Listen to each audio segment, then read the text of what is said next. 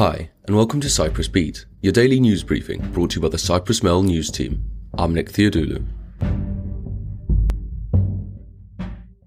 According to Assistant Traffic Director Haris Evripidou, Cyprus this year recorded the lowest number of deaths from road collisions since the start of data keeping. Close to the year's end, the record currently stands at 37 deaths, 8 fewer than last year, a 17.8% reduction. The lowest previous death toll recorded in 2012 stood at 44. The traffic department, confirmed by police data, clearly attributes the reduction to the installment of traffic cameras. Evripidou said that we did not do anything different in terms of preventing road collisions. What happened this year is the arrival of traffic cameras.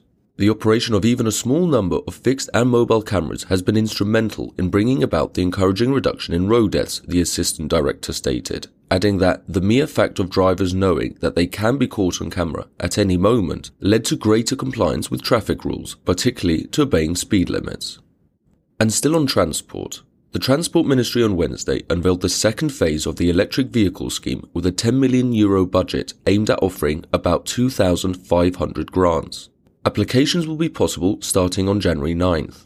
The scheme offers grants to purchase electric and plug-in hybrid cars with CO2 emissions up to 50 grams per kilometre at a cost of 80,000 euros including VAT for new cars and 50,000 euros including VAT for used cars.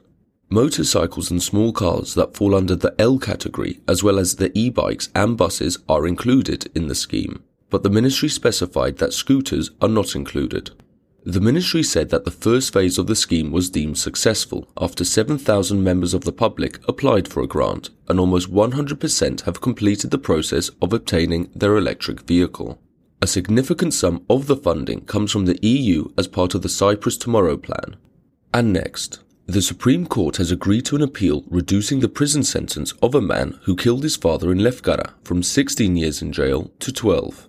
The decision, published on Wednesday, details the domestic violence, strained relations, and subsequent psychological issues the son had as mitigating factors. The defendant was arrested in August of 2020 after the badly decomposed body of British Cypriot Frederick George Clifford, aged 64, was found at his home in Lefkara.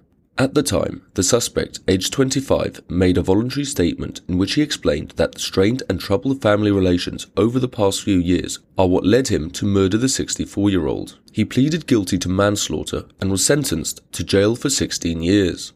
Specifically, the son said the reason he killed his father was because he had found out that he had been seeking custody of his younger sister. He was alarmed that his sister would not be safe if the father got custody.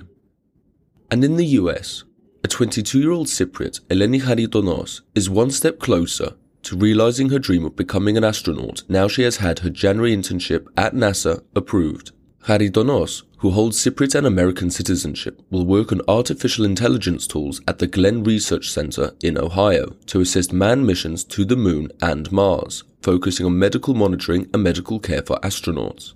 Charidonos' internship is considered a major success considering the thousands of applications and the overall NASA acceptance rate of just 5%. And finally, the Green Party on Wednesday urged people to donate everything they can to volunteer organisations caring for stray cats and dogs.